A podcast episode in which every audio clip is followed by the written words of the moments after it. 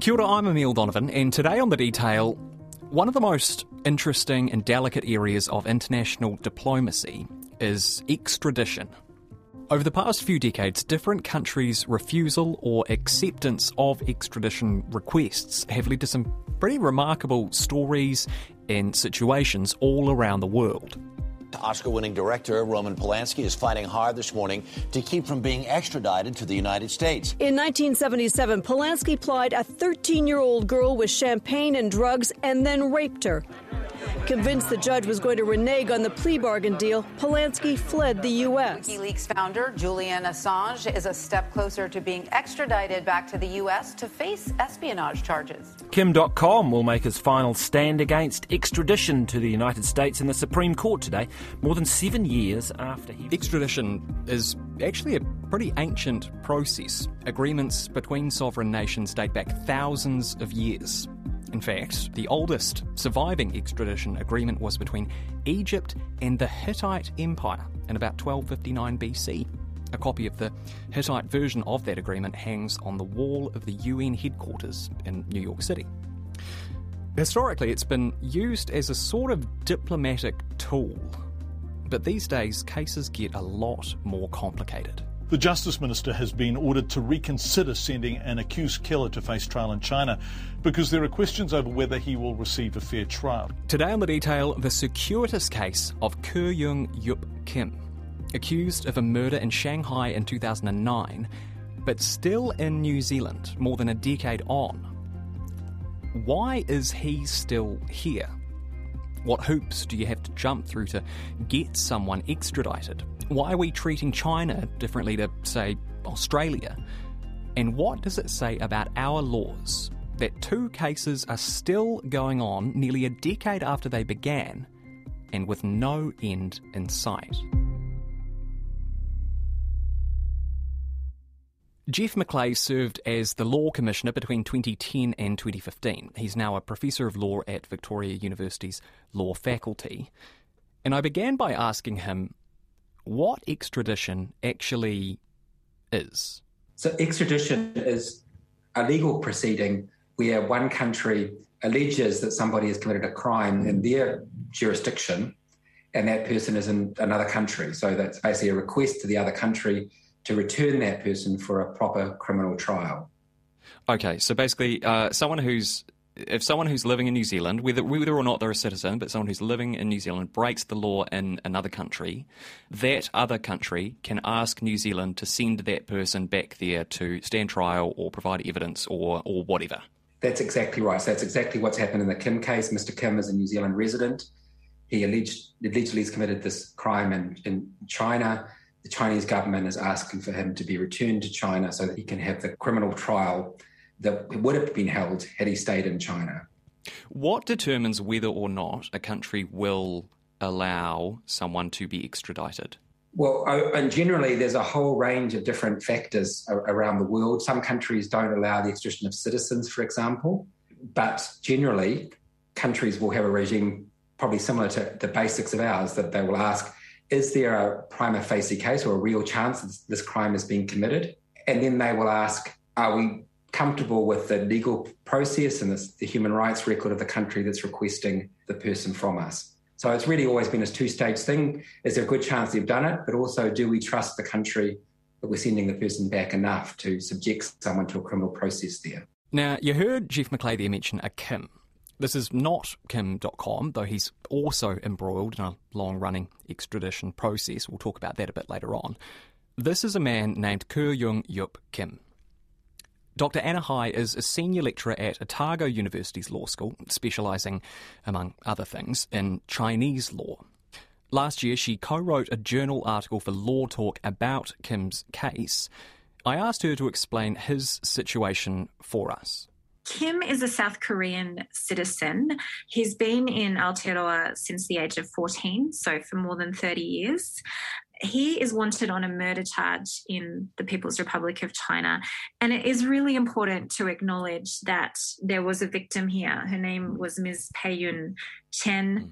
She was a Shanghai woman who was murdered. A 20-year-old woman who had been strangled was found in a field there in 2009. It's not clear, there hasn't been a trial, who is responsible for her murder. It's certainly possible that Kim is responsible. I can't speak to that. I haven't seen the evidence. But it is important, as I said, to acknowledge that there is a victim here. She leaves behind a family and a community who deserve justice and expect accountability. Mm. Having said that, as I said, we don't know yet whether Kim is responsible. He's been accused by China of this murder. So in 2011, China reached out to New Zealand and requested that Kim be extradited to face criminal charges for Ms. Chen's murder. China, as we probably all know, does still have capital punishment. The death penalty is the consequence of being found guilty in China of murder. It's hard to find reliable stats on how many people are executed in China every year, but the non-profit Death Penalty Information Centre estimates it's in the thousands. That's the most of any country in the world and at least 4 times the number of second-placed Iran. In that initial request, China assured New Zealand that he would not be subject to the death penalty if he is convicted of this crime, because New Zealand will not extradite if there is a chance that the death penalty will result. But on the proviso that he would not be subjected to the death penalty, the Minister of Justice has twice determined that he should be surrendered for extradition. But the legal team, Mr. Kim's legal team, have had repeated legal challenges over the last 10 plus years to try to prevent this extradition taking place. So, to recap, South Korean citizen and New Zealand resident Kyung Yup Kim is accused of the 2009 murder of Peiyun Chen in Shanghai. In 2011, China requests he be extradited from New Zealand back to China to stand trial. In order for that to happen, a New Zealand court has to establish whether there is a case against Kim on the face of it. And in 2013, the District Court does just that. However, there's another factor for New Zealand to consider here because, as Anna says, the country asking for Kim to be extradited is China. And that's important. China's criminal justice system is very different to that of New Zealand. To just give a couple of examples, there's no right to silence in China, and the right to silence is considered very much central to our conception of due process and fairness. That's just one example. There are many wide-ranging systemic issues with the criminal justice system in China. The legal system more generally is founded on different values and a very different political system to that of New Zealand. So there have rightly been concerns about surrendering residents and citizens of New Zealand into that criminal justice system. So is the idea there that if you are a country and someone is a permanent resident in your country, then you have certain responsibilities to that person? Surrendering someone to a regime where they might face the death penalty or they might be tortured would be against the protections that you feel obliged to offer that person? You know, I'm trying to think of the logic behind that, you know? Sure. Yeah, I think that's very much the logic. So China only has a really limited number of bilateral extradition treaties. There are only a small number of countries that have agreed, you know, bilaterally with China, we will extradite to one another on the basis of this kind of shared faith in our mutual system. So Russia, Belarus, Cambodia, for example, are the types of countries that China has these agreements with. New Zealand doesn't have an agreement with China for exactly the reasons that you've spoken to. We have an obligation.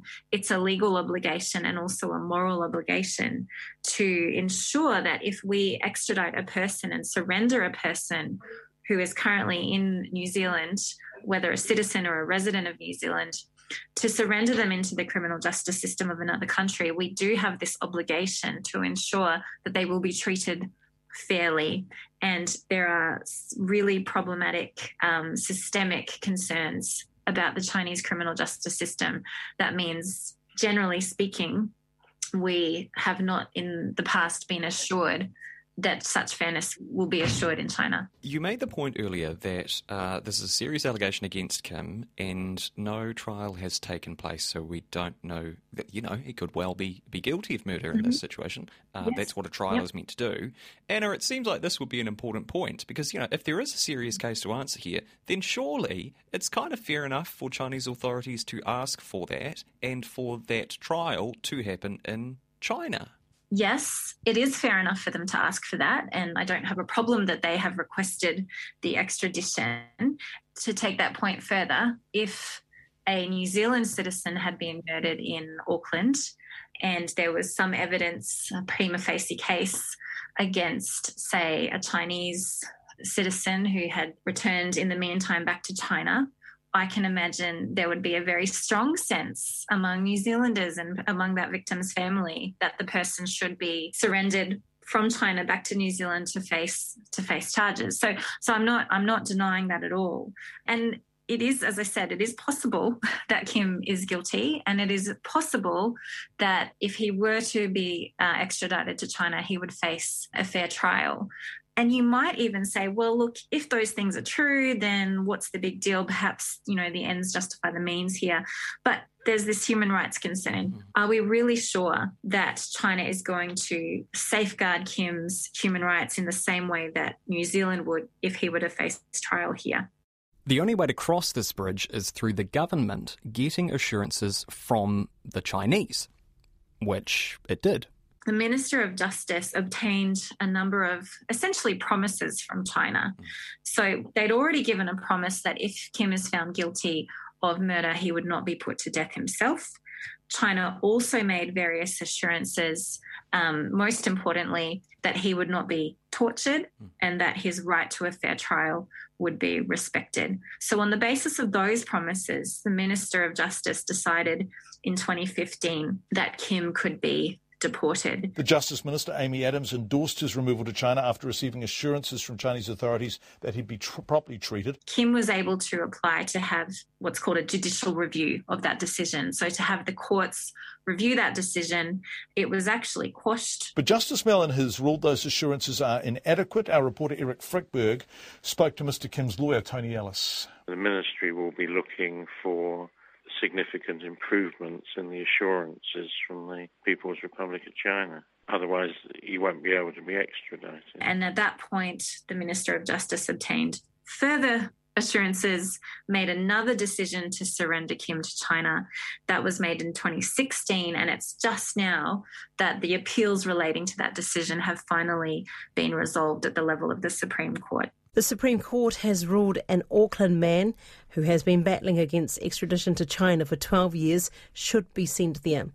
The court said it was comfortable with China's assurance that Mr. Kim would not be tortured, and it found no risk there would be an unfair trial. But some commentators still have reservations over those promises, one of them being Anna Hai. So why aren't those commitments from China good enough? That's a really important question, and that's really what, in a sense, Kim's case turns on. So there's two issues. There's, well, what have they promised? So the quality of the assurances that they've offered.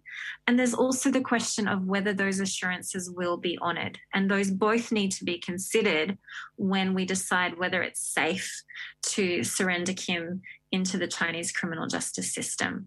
There were some issues with the quality of the assurances provided here by China. Sure, they've promised we will not torture, he will have a fair trial. There were some further specific promises that were provided after that initial decision was quashed. So they said, you know, he'll have diplomatic consular access. New Zealand officials will be able to have access to Mr. Kim while he's going through the process of trial. China promised to provide recordings of all police questioning, interrogations, all of the court proceedings. The Supreme Court last year said, well, we need some further assurances. So we need assurances relating to where the trial will take place. Consular visits should be every 48 hours. But basically, yes, there are a great deal of assurances that have been provided, but arguably they're still not sufficient. They're still not adequate given the really widespread problems of the Chinese criminal justice system. China doesn't have the best track record in terms of keeping these sorts of promises, does it?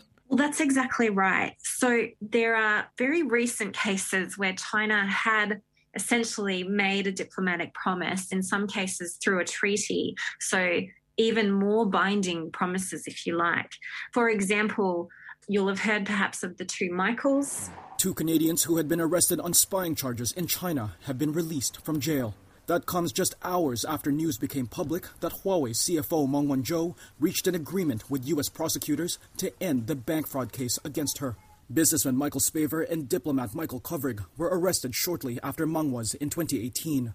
They were held in Chinese jails for more than 1,000 days. These two Canadian citizens who were arrested in China, those arrests were widely seen as politically motivated, so retaliation because of an arrest that had taken place in Canada of a Chinese citizen. But even leaving aside the question of whether these were politically motivated arrests, Canada was entitled to send diplomats to observe the trials of these two Canadian citizens in China. That's a legal commitment that China has with Canada, and it was ignored. They were denied entry. And diplomats from friends of Canada, so Australia, the UK, also tried to gain access to those trials, and they were denied.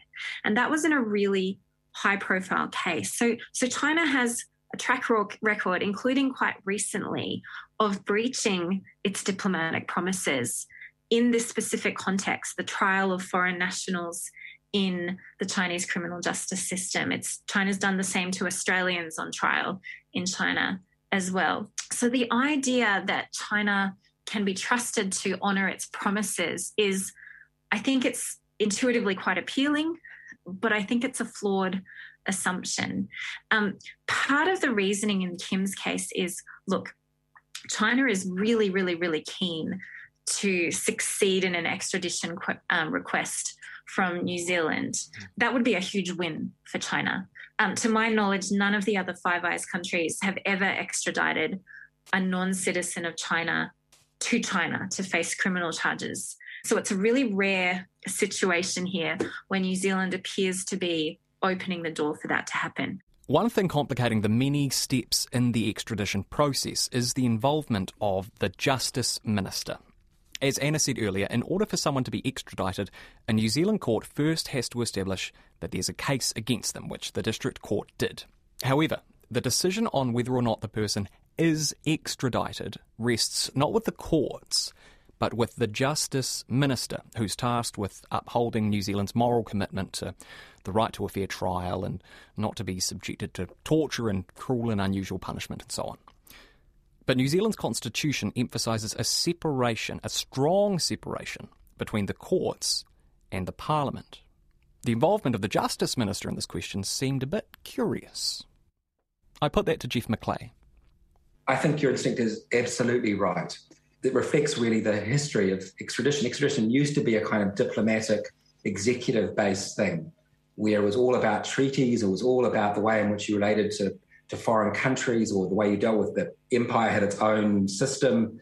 We now probably think of extradition more as a matter of international criminal law. Mm. We now think about, really, it's part of our judicial criminal process. And you're absolutely right. In New Zealand, we have a very strong tradition of apolitical criminal prosecutions and criminal process. And it does seem strange.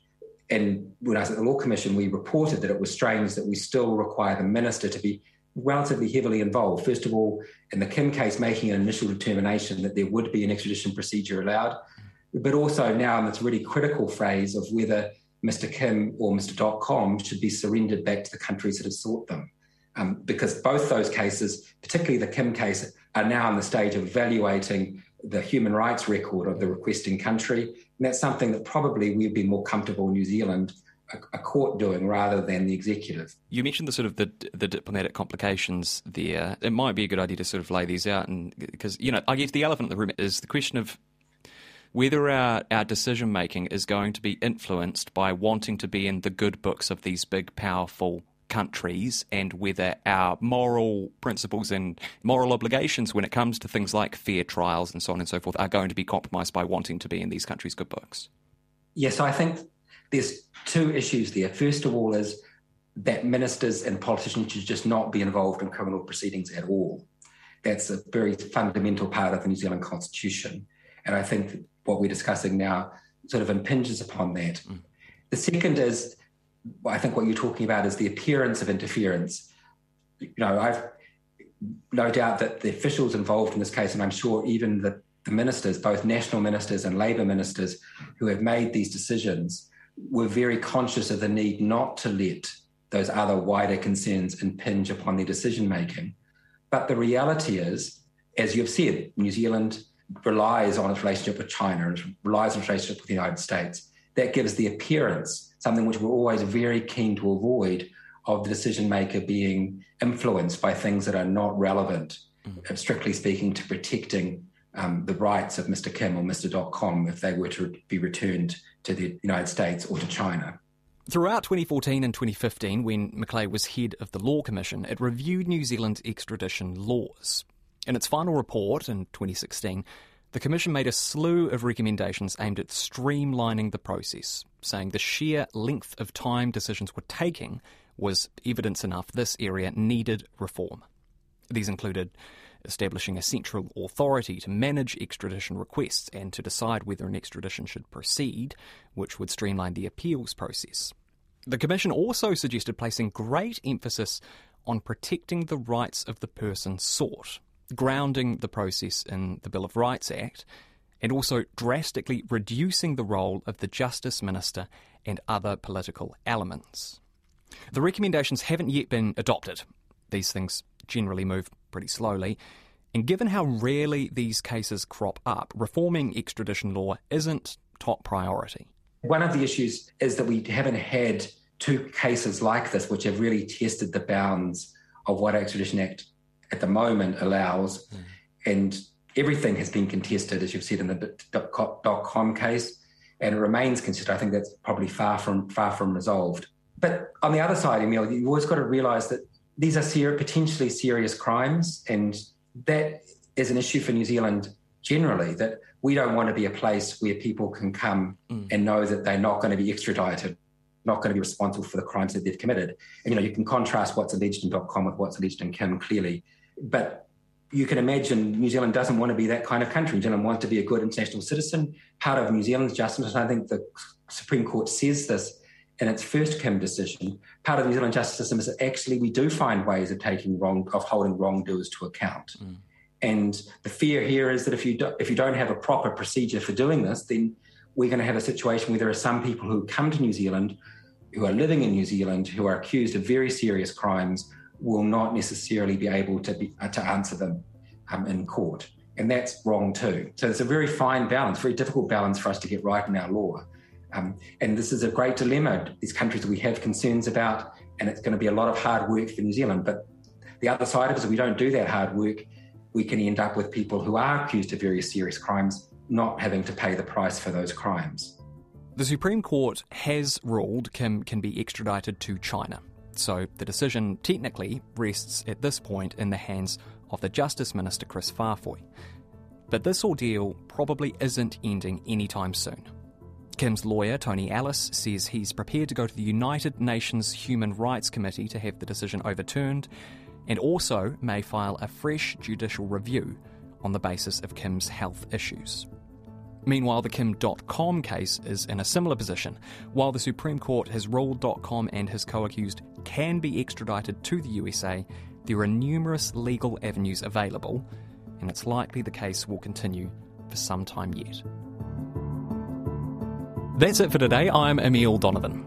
The Detail is public interest journalism funded through New Zealand On Air and produced by Newsroom 4RNZ. You can get us downloaded free to your mobile device every weekday from any podcast platform, and if you're using Apple, please leave us a rating so others can find us too. Today's episode was engineered by Blair Stagpole and produced by Sarah Robson, and thanks to Dr. Anna Hai and Professor Geoff McLay. Mā te wā.